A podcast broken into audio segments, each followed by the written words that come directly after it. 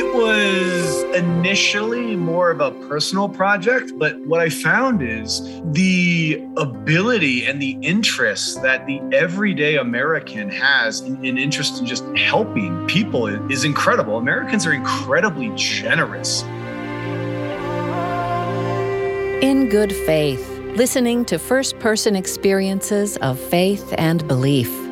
Welcome. Today we're piloting a new format for In Good Faith a chance to explore and compare concepts, human experiences, or rituals across religious traditions. We hope these episodes allow you to better understand how different people in different places and with different beliefs negotiate the questions all humans have in good faith. In this episode, we'll discuss the importance of service and charitable work within different faith communities with six guests, all of whom have worked to make better the lives of those around them. We'll hear from Brian and Lorraine Searing. They're regional directors with the Just Serve program in North America, a service program and mobile app designed and released by the Church of Jesus Christ of Latter day Saints. And we'll speak with Nava Kavalin, a Baha'i woman who worked at the UN to forward gender equity among other global humanitarian goals. And we'll hear from Andrew Robarge, a veteran and history teacher in Flagstaff, Arizona, who organizes community drives to support the Navajo Nation and Hopi reservations. This next hour is devoted to listening to stories of inspired service in good faith.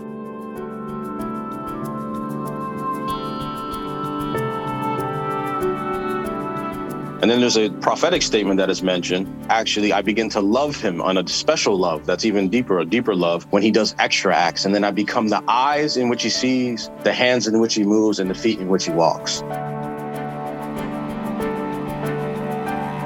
That was Jesse Maroney, outreach coordinator for Link Outside.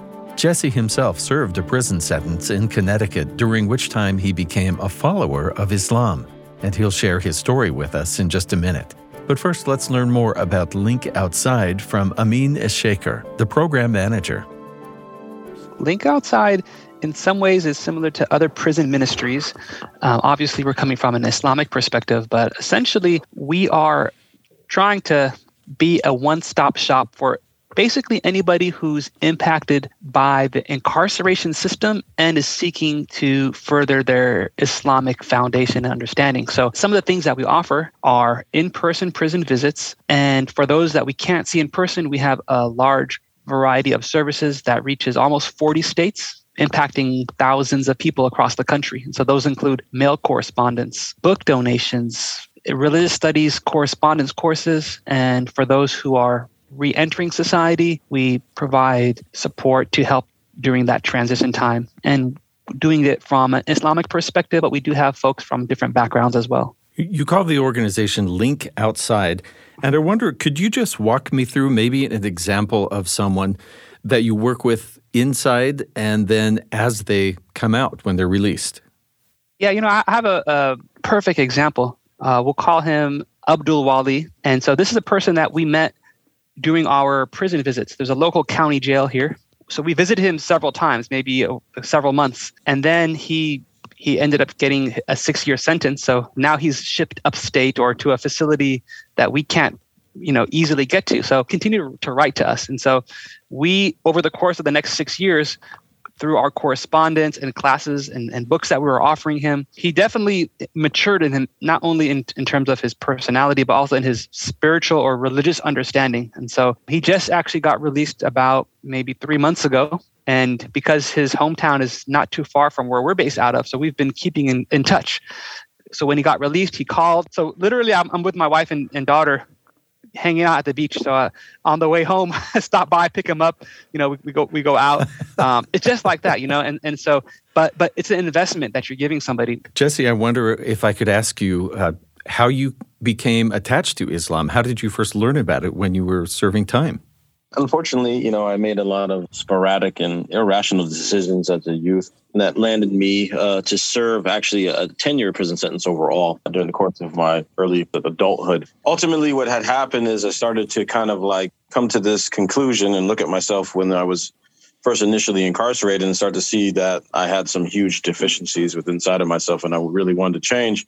And so I started uh, taking Ohio University courses And in the morning, I would see, you know, especially when you're in a prison environment, there's select individuals that you see that are really striving sometimes to really uh, change. You see this actual uh, great movement within them, and most of them get up early in the morning. Um, you'll see the the early birds are the ones who are getting the worm.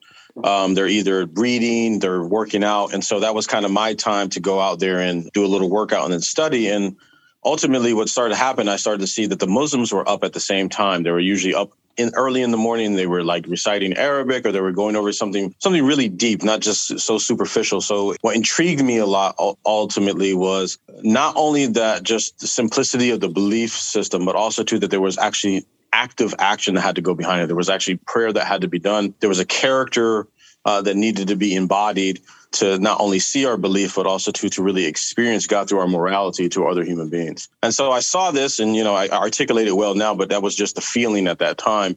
Not only that, I seen individuals who couldn't read at one point actually become interested in reading. I saw individuals who probably, you know, had murdered people that they wouldn't even want to harm a fly anymore. So I saw this drastic change. And not only that, they were able to like speak Arabic, some of them. And I was like, wow, how did this happen? And I said, hold on, something's really going on here. You know, I read a little bit in the Los Angeles Times about this program, and one of the, the folks who was part of this says, We wanted someone to hear us to recognize our humanity and our spirituality, which it sounds like you're doing, and that idea that they're part of a community when they are released. And Jesse, I wonder if I could ask you, how was that transition for you from being inside to coming outside? It was kind of tough. Um, one of the reasons why was because number one, I accepted Islam when I was in prison, so I don't know what actually you know Islam outside of a prison uh, facility kind of looks like. You know, this is my first experience to a mosque. Right. Uh, first time with you know individuals overall who were immigrants that I had never seen before because my bubble of life was basically the African American community, and white community. That was pretty much it. And maybe a sprinkle of Dominican and Cuban that were in my area. But I never had interacted with Pakistanis, uh, Bangladeshis, Arabs. Ne- never have interacted with them. It was um it was it was a, a quite I would say frightening at some level, you know. And um, also too, I came with a stigma on me because I had a big um, bracelet around my ankle that monitored me. Mm. And so that was pretty, you know, apparent when I walked into the mosque and many questions were actually asked. And then also too, there was this thing, okay, this guy that came from prison and now he's converted to Islam. And um, it was a very interesting thing because, you know, I was invited to some people's houses a couple times and, you know, something had come up missing within the house. And then later they found it, but they first blamed me. But also too, overall, what I would say is, is that after people established that it wasn't like a direct threat and they kind of got over some of the stigma that's usually put on people who were previously incarcerated. It was actually a lot of love and comfort and then what started to actually happen they had seen that i had actually sat down and studied something um, that i actually knew a little bit more than what they actually initially thought and then after a while especially in the connecticut area first i started to actually teach the children about Islam in the community. And they actually felt safe with me actually teaching their children because I actually I could understand certain things, you know, what their kids are going through. Some of them are smoking marijuana now, some of them are thinking about girls or boys and things of this nature. And I kind of know the culture to kind of give them some understanding what's happening when they begin to actually interact in these different, you know, in uh, in school. So it was a very interesting uh, situation. It was like I became like part of this melting pot of like of these different cultures and everything and getting to understand everything and eating different types of foods and different types of attitudes, you know, because certain cultures they talk very loud, some don't. And I took I had to it was it was this very interesting process of kind of just gelling with the community and then bringing my own unique value to the community that they hadn't seen before. I'm putting myself in your place thinking this would be quite a moment to go back to prison to teach or to connect with people. I don't know. How did that feel? Tell me the story of when you first went back to do that. So, the first time that I went back to prison was actually in Connecticut. I had gotten asked by a local individual. They said, Could somebody come and actually give the the Eid or the special day in Islam celebration day speech and prayer. You know, I was very excited, right? Because this is actually something that I had asked for when I was inside prison praying to God. Mm-hmm. I was asking basically, can I be of service? Can I help out? Can I come back into these places and really show the light of Islam? And so it was very exciting, but then also too, there was a lot of trauma that still had been buried within me. So I start hearing the chains, I start hearing the doors clack, I start hearing the guards yell, I start seeing They all wear one color and it looks all kind of just like this you know, like like people are just humanly warehoused. Yeah. so you start feeling this again. You start feeling some of these pressures and these experiences and these negative experiences that you had, and you have to kind of like begin to override them. But it was almost like just walking back. Like I was actually nervous about going back to prison, and so it was it was a lot, and I could really feel and empathize with the guys. Uh, but then I also too had to start making this clear distinction that you know I am not incarcerated anymore as I began to actually do this do this a little bit more. And so that was a it was a wake up call. It was a, it was a huge wake up call for me. But as you've done that, it seems like that would be very satisfying that you can help people connect to a community and to learn. Uh, many times when you're incarcerated, a lot of times you feel like you're left on this own island, especially when it comes to the Muslim community. We're already a minority in this country, anyways. I was on a, a prison visit where an individual um, he did almost about 30 years in prison. And he mentioned that through his 30 years of incarceration, there was only just a handful of Muslims that actually came to uh, reach out. And that this was like a huge breath of fresh air, especially when not, not only did I bring myself, but I brought other community members, I brought women so that they could get introduced to these different people to understand what they're kind of getting into once they reach into society. It's been such an amazing gift from God to be able to be that bridge but there's only so much that you possibly can do. Um, and so you try to give them the best tools so that they can ultimately, um, you know, try to take on the challenge themselves. And that's kind of like where that that's the most hurtful part that I can't help them through the whole process all the time, but ultimately uh, not helping them through the whole process is going to actually make them stronger. I mean, I was going to ask this is really trying to see people who are in prison as human beings, as people. And my limited times that I've been to different events at prisons, both for religious services or otherwise, to visit, the first thing I noticed is oh, we are all just one choice away from being in the same situation. Did you have to learn to see inmates as people? Anytime you're going into a prison environment, there, there's always going to be a learning process involved. Part of it was being in tune with a lot of the issues going on in the in the urban community. A, lot of that kind of helped break the ice, but you're still going to have a lot of the stereotypes from popular culture and media of what prison life is like. You know, you have this image of a, of a very violent place where there's a lot of uh, tension in the air and conflict arising, and you find out it's quite the opposite. In that, in fact, sometimes I feel more tranquility there than I do on the outside. So the individuals you see there, their character, the the prophetic manifestation of of the beliefs that they're practicing and the brotherhood, a sisterhood they have between each other, just how they carry themselves. I've rarely, rarely seen that type of character on the outside world. And I've I've traveled to many different countries been on pilgrimages and I've never seen it to that extent. So there is something absolutely special. And it's one of those things you just got to go and see it to find out. So, how has this changed you? I really kind of had a big perspective change. And I think a lot of ministry within our faith group is, is you know, very heavily emphasizing on proselytization, right? You know, obviously, you know, spreading the, the message of of God's word and, and revelation is something noble, but if that becomes a very one dimensional uh, approach, and I, I think you really you know you can be doing more damage than you can good and and so what i learned over time is that what we're really there is, is just showing that the community hasn't forgotten them. And you start realizing on a deeper level okay well this person is dealing with some kind of trauma. This person is dealing with past relationships that have you know impacted their life and maybe they have some kind of hardship waiting for them at home. You start actually looking at it more like on a human to human basis and you start learning things about yourself.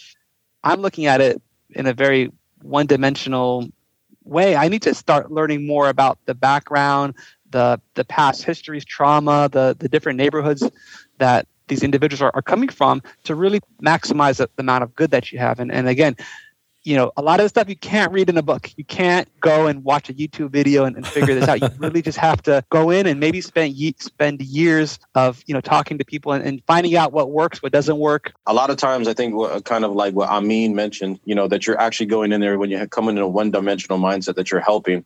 Um, you're kind of blocking off that you're actually going to learn from people who have experienced some of the deepest levels of, of human existence, meaning like themselves and that not only with inside of themselves did they find something really amazing many many times because they have to deal with continuous, you know, fighting of depression or certain lowly thoughts, and they begin to develop this beautiful resistance and this optimism that sometimes until somebody actually brings it says wow look at really how beautiful you are and look how much power you have.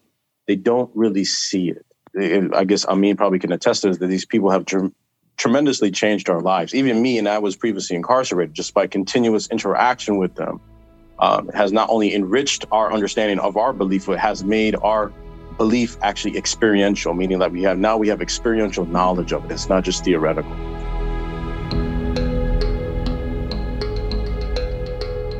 Thank you to Amin Eshaker and Jesse Maroney from Link Outside for speaking with us.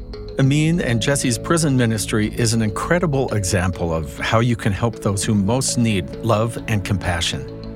I hope you're feeling inspired. Amin told me he turned a local and informal outreach effort into a national nonprofit organization motivated by the need to create something sustainable that could reach beyond his own personal efforts that result is astounding. And it started with the simple act of answering letters from people searching for connection as they explored their faith. Think of how many lives have been changed because Amin and his friends were willing to respond, willing to act for God in this situation. Later in the hour, we'll hear about another formal organization called Just Serve from the Church of Jesus Christ of Latter day Saints, and we'll speak with regional directors of the program Lorraine and Brian Searing. Also in the Los Angeles area is Nava Kavalin, who spoke over Zoom with our producer Heather Bigley to discuss her experience at the United Nations as a senior researcher and writer representing the Baha'i international community. Nava's discussion gives us a behind the scenes perspective on how religious organizations contribute to creating solutions to ongoing global challenges in a specific political context.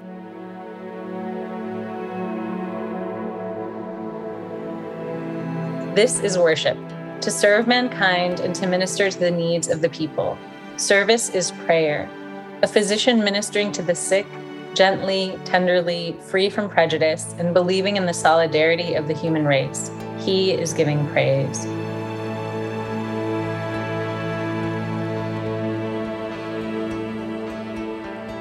You know, I'm coming at this from the perspective of charitable work. And what I'm seeing is achieving gender equality as a service or a charitable work?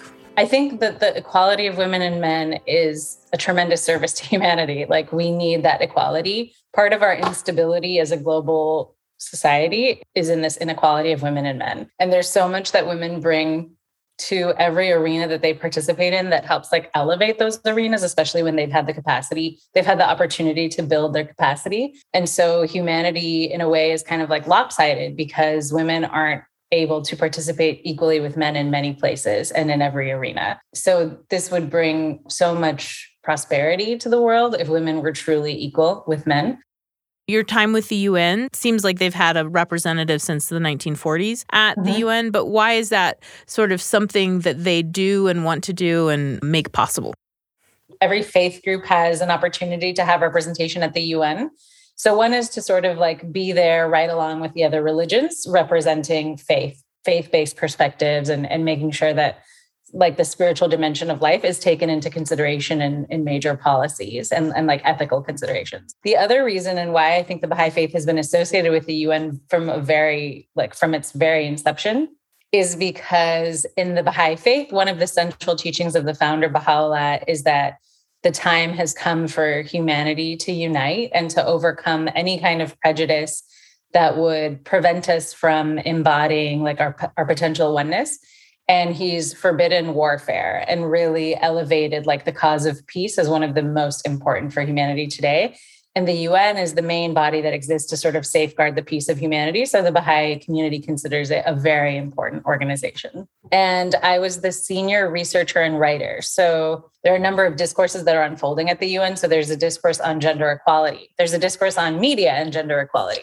there's a discourse on climate change, there's a discourse on technology, and you know all of these issues that are pressing for humanity today the baha'i international community chooses which discourses it wants to participate in. It doesn't participate in all of them because there are so many but it chooses which ones it thinks are the most important and where we have experience to share or at least teachings that are relevant to that. And so my job was to sort of follow these discourses that the baha'i community was wanting to engage in and to see like well what is the un saying about this? What is academia or the scientific community saying about this? And what do the baha'i writings say about this? And then based on understanding those kind of three perspectives sometimes writing like a formal statement or or drafting like talking points for our representatives who are sort of like the ambassadors of the baha'i community. So it was a lot of research. It was more research than anything else but sometimes it was writing speeches and sometimes it was writing formal statements that became part of the un library. I think if if we had to sum it up in one goal, and I think there were many, but the primary goal is like we want to help humanity achieve peace. And there are a lot of obstacles. And we have like a particular theory of change that is somewhat distinct. And so I think what we would most want to offer is like that theory of social change. And so if I had to summarize that, it would it would be I think Gandhi said the ends are inherent in the means, or another way we you could phrase it is that means and ends should be coherent.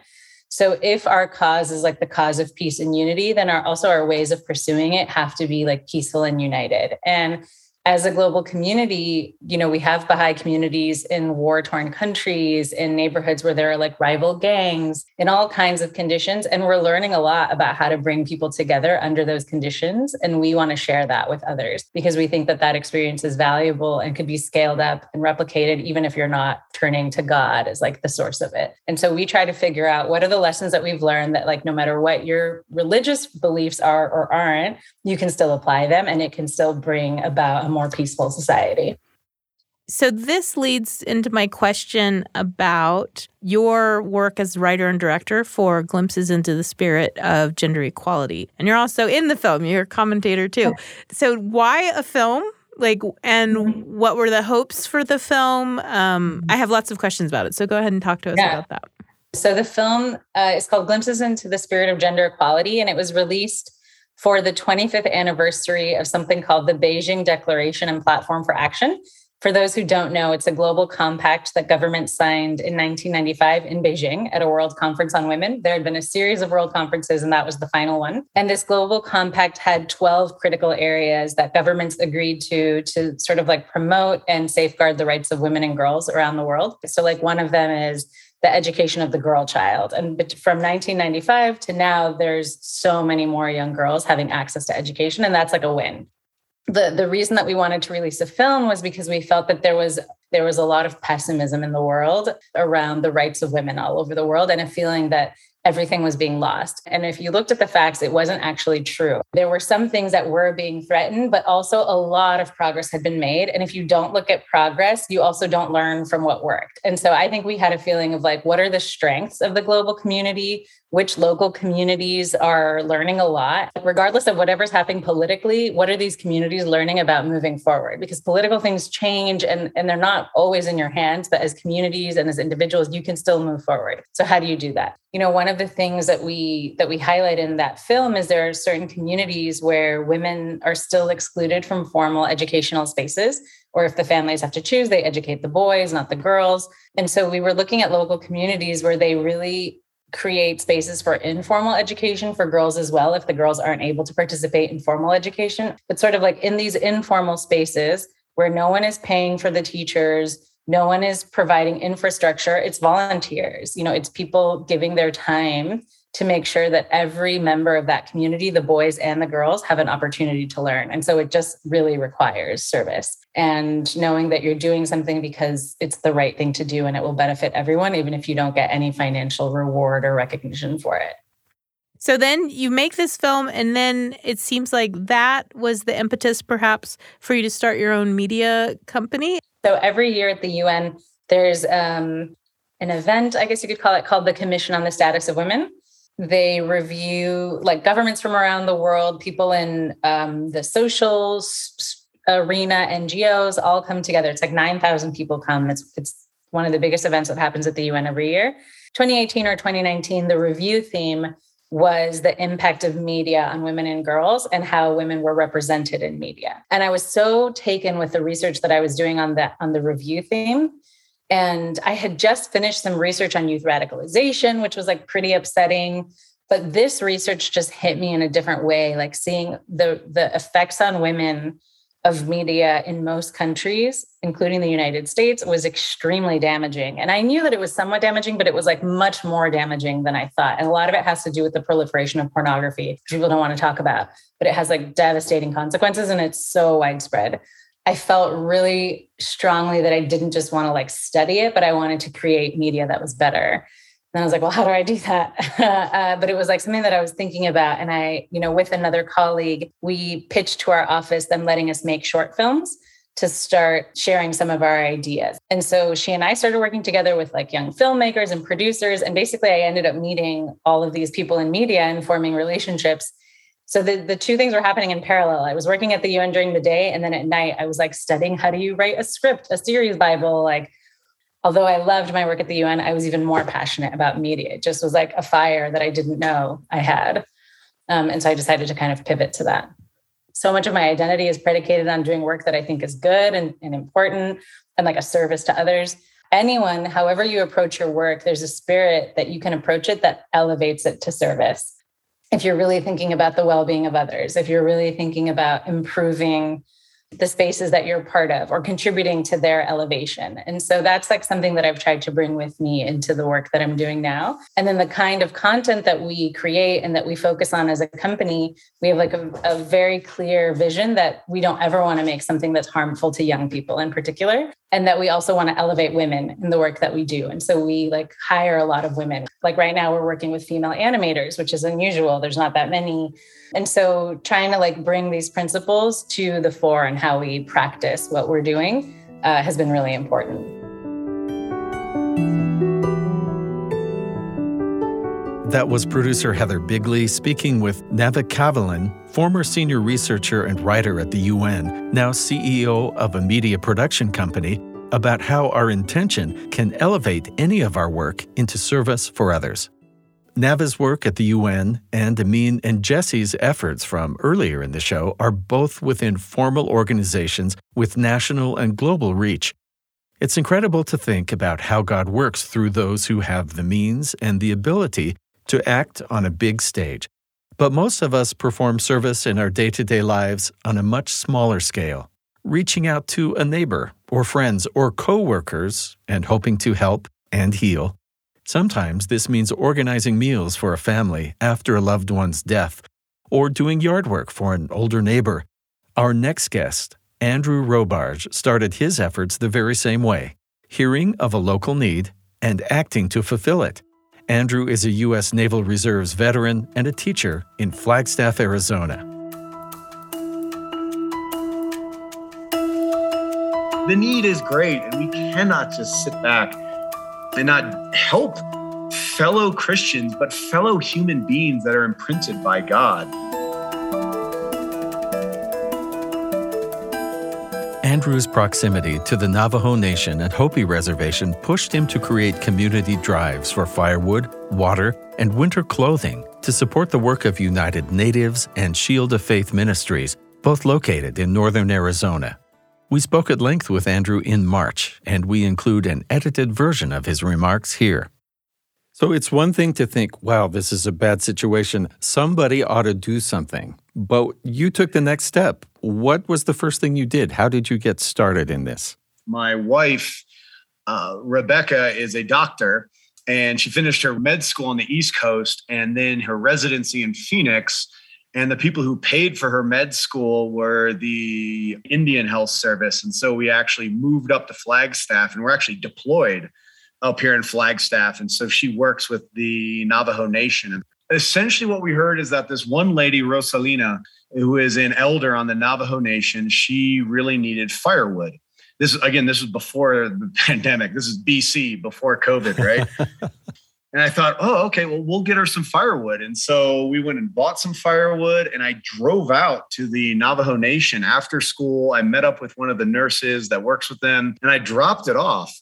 and you get a firsthand look at what she is dealing with some of the most basic necessities that i think a lot of us just take for granted the ability to just go to a white box on the wall and push an up arrow or a down arrow for hot or cold it, that doesn't exist for so many people that are so close to us. I mean we're not talking another country another continent.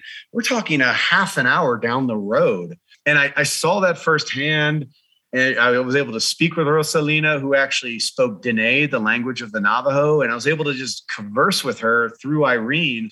And I remember driving back from the Navajo Nation that night, almost indignant. I had this sort of palpable rage, if you will. It annoyed me. I was so unbelievably frustrated. Like, this is America.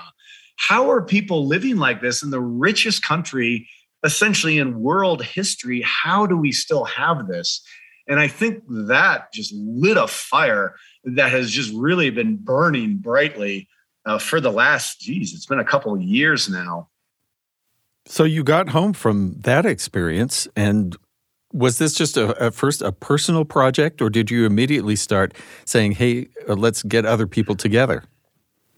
It was initially more of a personal project, but what I found is the ability and the interest that the everyday American has in, in interest in just helping people is, incredible. Americans are incredibly generous people. Uh, the data proves that and the billions we give away to aid. And in my experience, I've seen that as well. So, what I found is a, a lot of people just didn't know. They had no clue that one third of people on the Navajo Nation don't have access to things like a stable source of heat. And once you bring that to people's attention and then you give them a way to support, whether it be a GoFundMe account, a Facebook, an Instagram post, something on Twitter, and you say, Hey, I'm collecting firewood, I'm doing this or that, you get a lot of people who are just, Oh my goodness, yes, I can support.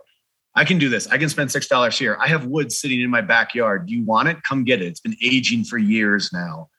And so once that initial meeting with Rosalina, it's really expanded greatly from there. And so I really I try to bring and incorporate my kids into this as well. My when my daughter was 3 years old, she learned how to use a wood splitter. And so she would come out and push the handle down, push the hammer down and split the log. She you know, she had ear protection. I bought her little kid gloves. She had ear protection, eye protection, but my both my kids will come out with me. They'll split logs. They'll load up families, whether it be from Dene Hutso, uh, Leupp, Bird Springs, on the Hopi, wherever it is. They'll load up families.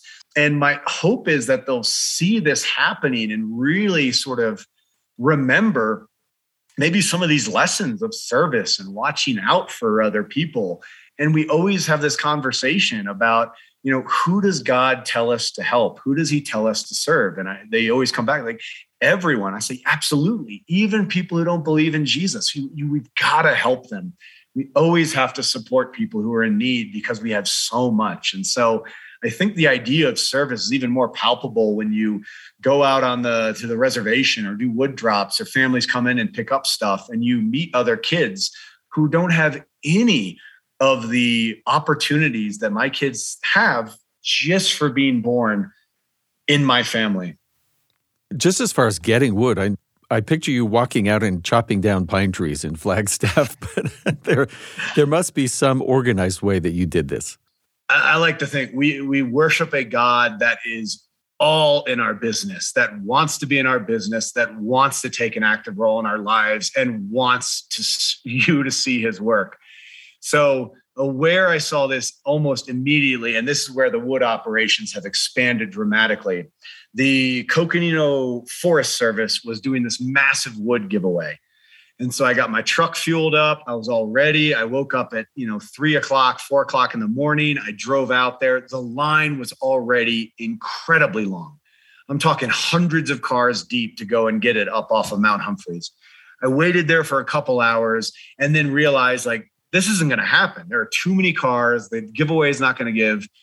And so I turned my car around and as I'm driving back down the mountain, I'm just sitting there just verbalizing this prayer. I'm like, what what is going on? Like, come on, God. Like people are cold. People need heat. Like, what how is this happening?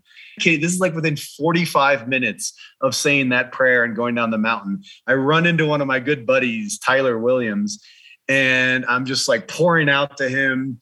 And I'm just like, man, I, I can't believe this. Is so frustrating. We can't get firewood. And he listens. He goes, Hey, man, I work for one of the developers. We're dropping trees all the time.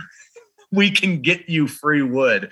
And I was like, what? It just blew my mind. Like, literally, within 45 minutes of despondency, to 45 minutes later, being like, yeah, we have more trees than we know what to do with. And we throw them all away. And ever since then, uh, we have had a surplus of firewood uh, that has been coming through of various woodlots that we've been able to procure. So it has been, it has been unreal. The fact that the ability of God to just be like, I got this. I told you I got this. And I delay. I'd be like, he doesn't have it. Oh, this isn't gonna work. And then he's like, No, I told you, I got this. so tell me about Shield of Faith Ministries and United Natives working together now to help this happen. United Natives is an organization that was founded by Dr. Crystal Lee. She is from the Navajo Nation and she saw this incredible need. And she uh, reached out to a couple of the doctors up here in Winslow, up in Flagstaff. That's how my wife got involved. I got involved. And when all the schools shut down, I had a lot more free time to do these drives. So my house ended up being a point of delivery for just tons and tons of supplies. So just every, random Americans that had heard about United Natives, heard about the plight of the Navajo and the Hopi, we started getting just pallets of delivery and it got so crazy. I think I got on a one-on-one basis with the lady who was delivering the mail, and it got to such an extent they began sending their own mail truck just to my house to unload. They filled up an entire mail truck that were delivering supplies to me of hand sanitizers, uh, wipes, cleaning supplies. And so that was the United Natives thing, sort of the umbrella and underneath United Natives, one specific church we got linked up with was Shield of Faith Ministries, run by Earl and Irene Behe. They're based out of Bird Springs, which is about a couple miles outside of Leupp, Arizona. And Irene is a nurse in Winslow with my wife. So I linked up with her through my wife. And they just have this incredible network and this ability via their congregation to pick up supplies, distribute supplies, get them to people in need. And so they have essentially become almost a point of delivery within the Navajo Nation. You mentioned Rosalina and seeing her need and dropping off wood there. Are there other times you've been able to not just send things, but see where they ended up and who they ended up with and see the difference that made? The short answer is I actively try not to do that. And the reason being is I want the deliveries and I want the supplies, especially the firewood. I really want them coming from Navajo or coming from Hopi, helping other Hopi, helping other Navajo. I really want it to have a Navajo face of, you know, Navajo helping other Navajo, Hopis helping other Hopis. And I am more than happy to be the man behind the scene, if you will, making sure the supplies have a steady flow. But if, if it's someone from the community helping another person from the community, it's community helping community, it's building up the community as well. And I think that's just really powerful for community members to see other community members as the as the help. If you think of your faith life, what are the things that bring you the most joy? I think for me, it is seeing a God that is nowhere close to a clockmaker. When God created the world, he did not just roll a clock, wind it up, and let it go and step back. Right? He is, he wants to be in your life. He wants a relationship. He wants to be involved in your life. He wants you to invite him into your life and he desperately wants to show you how much more you can do through him. I, that line of going up Humphreys, sure, I could have sat in that line for probably another three more hours and maybe got a truckload of wood. maybe a cord of wood. But by going through that experience and then going through that hardship, he's like, boy, just, just wait. I'm about to blow your mind in like a couple months here. I'm going to rock your world. You thought you were getting a cord of wood. How about I drop hundreds of cords on your head? And then maybe you'll wake up to me being like, I created the universe. What do you think? A couple cords of wood is hard for me? Please watch out. I'm coming through. That was Andrew Robarge sharing his enthusiasm and experience serving his neighbor in northern Arizona. I'm so impressed by Andrew's passion and his desire to help solve problems. I'm sure you felt that. He was able to channel his work into a larger effort by connecting with community.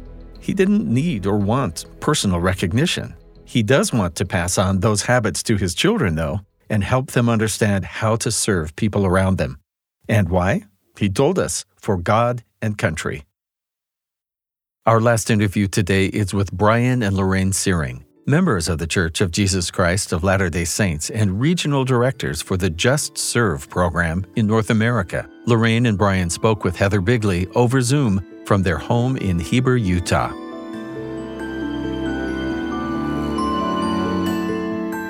We follow the teachings of Jesus and we try to follow his example. And Christ, for us, was the perfect example of service and reaching out to people in need. And so we have a desire to live our lives like that. So we look for opportunities to serve not only in the community, but to serve family members, friends, people in need, people around us. Tell us about the Just Serve program. How is it developed? Why? Who can participate? How? Just sort of give us an overview of this program back in 2006, two leaders of the Church of Jesus Christ of Latter day Saints, Elder M. Russell Ballard and Elder Richard J. Maynes, wanted to see more people in every community coming together to serve the needs of the community. And so they had a vision to connect the world through community service. And justserve.org was launched in 2012. And from the very first day it was launched, Serve has been available for anybody who wants to search for local volunteer opportunity. It's free for the volunteer and it's free for the nonprofit to list their volunteer needs. The site and the app were developed by the Church of Jesus Christ of Latter day Saints, and they consider it a free gift to every community that Just Serve is in. So that actually makes me think that this program has a huge potential to be an interfaith initiative. Is that a goal of the program? It's definitely a, a goal of the program. The, the vision was all people of the community coming together, regardless of religion, age, uh, ethnicity, any, any walk of life, coming together to serve in the community and take care of the community we have specifically been working to build interfaith just councils or community just councils among the volunteers that we are over. And so in communities across North America, where either congregants of multiple faiths come together to perform community service on a regular basis, or a community council, which can include churches, nonprofits, people from universities or schools, to be part of the council. The only purpose of the council, whether it's interfaith or community, is to focus on community service, not theology, not political agendas. And they would rotate leadership quarterly based on alphabetical last name. This is a great way for communities to come together, do a quarterly community service project. And what we have found is that fires them up to want to do it. Well, this was great. Let's do something else the next quarter. And so we have been encouraging each of the communities, the volunteers that we are over, to create one of these either interfaith or community just council in their areas over the next year. One of these councils uh, called the Gillette Assistance League out of Gillette, Wyoming. When our local just specialist heard about this idea of an interfaith just serve council, um, she immediately latched onto it. she worked together. They had already been doing a few service projects with some other churches in that community, the ones that working together. And they said, let's just kind of formalize this and organize this and do this on a regular basis. There was a local Catholic church, the local Church of Jesus Christ of Latter day Saints congregation, the Spanish speaking Catholic congregation um, also participates. The Episcopal Church does. And even, AARP. even the AARP chapter local, they said, we want to be involved. So schools got involved and they come together. And what they really focused on is providing snack bags for children from food insecure families. They worked with the schools in the area. They've identified 600 children through the school counselors. They put together on a quarterly basis thousands of snack bags that are non-perishable that they give to the school counselors to distribute to those children so that they have snacks over the weekend that they can take home and be taken care of. And I just love seeing this. It, it's all coming together. It's all working together. And there's growing relationships in the community, but they're also taking care of people in their community. So there's this feeling of love there that hadn't been quite as strong a year ago, and now it's growing stronger every day. You guys have told us lots of sort of organizational background on the program. So, what are some experiences that you've had with the program, and why are they important to you? And why would they be important to potential volunteers? So, so we could spend the whole time talking about this. we have seen so many good, beautiful stories coming out of the area.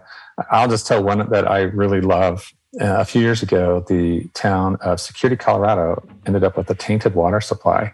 And they had a toxin that showed up in their testing of the water supply. So suddenly, all those residents of that community could not drink or use the local water. Uh, the local food bank, Care and Share, um, went into action. They immediately procured um, bottled water so that uh, people would have something to drink. They just needed a way to distribute it to the residents.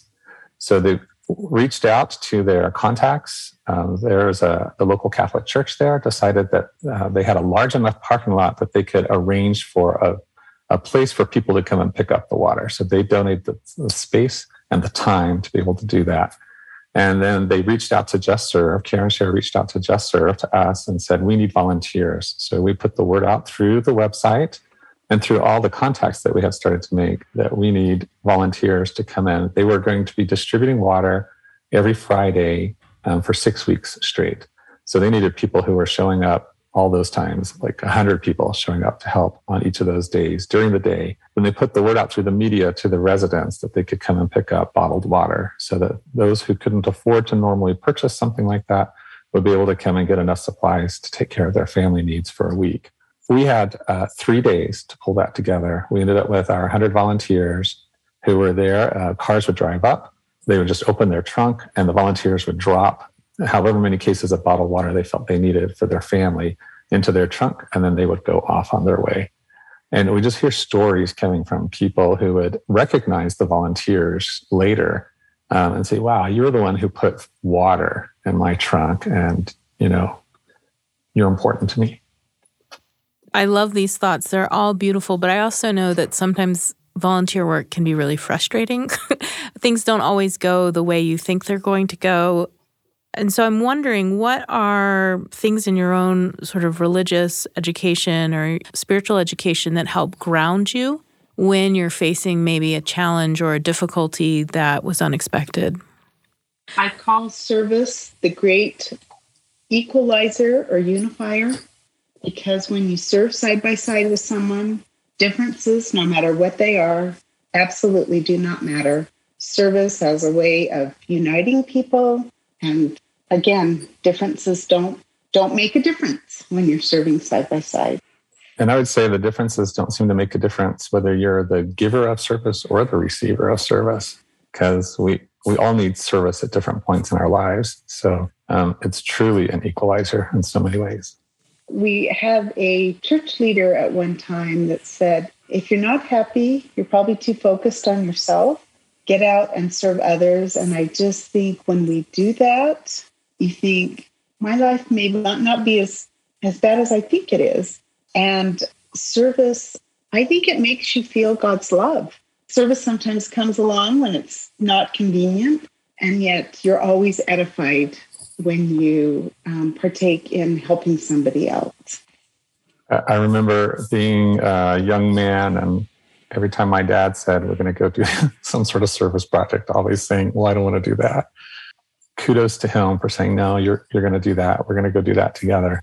And because I always came away from it so glad that I had participated took me a long time to learn it, um, which doesn't say very much about my character, but I'm so glad that he was persistent and continued to help me to learn that serving others, though it may not be convenient and though it may not go as planned, is always a good thing. It, there's uh, being able to connect with other people, being able to help other people, um, being able to give of yourself. There's just always blessings and good that comes from that. And has your experience performing charitable acts or service has that changed your understanding of God? It's it has made me feel more understanding of the kind of being that he is because I believe that God blesses all people regardless of their circumstances, regardless of their backgrounds, regardless of the way they look, um, regardless of the way they believe. I believe he helps all of his children so by performing the acts of service myself for other people, it helps me to understand how he loves all of us and wants to do good for all of us and wants to bless all of us. So it's definitely opened my mind, my understanding in some small way to who he is and what makes him such a kind and benevolent God. Well, I'll go back to when we we participate in these these banquets at this Christian ministry that serviced the homeless and the and the low income families. I mean, it it was usually four or five hour shift, and we were usually exhausted, but we came away just energized and exhilarated that we've been able to participate in that and been able to see people for the way that God sees them and be able to serve them and be with them and love them for that time that we were together. Thank you for joining us for today's show. It's an experiment in the making, taking a subject and developing it by speaking with several different people. And hopefully, we've introduced you to how different people in different faiths can work to be God's hands. And maybe you, like me, thought of a few ways you could help people around you as you listen today. That's our time for today. We hope you enjoyed this episode exploring ideas of service and charitable works across different faith traditions. In the future, we hope to explore forgiveness, grief, prayer, artistic expression, prosperity, the ecstatic, and family life. In Good Faith is committed to the idea that we all benefit from hearing people of widely varying backgrounds share their personal experience with faith and belief. In fact, we think people with such experience deserve some of our best listening. If you enjoy the show, be sure to leave a five star review or comment where you get your podcasts and help spread the word. Our Twitter feed at In Good Faith BYU. In Good Faith is a production of BYU Radio. I'm Stephen Kapp Perry I hope you'll join me again soon, right here in good faith.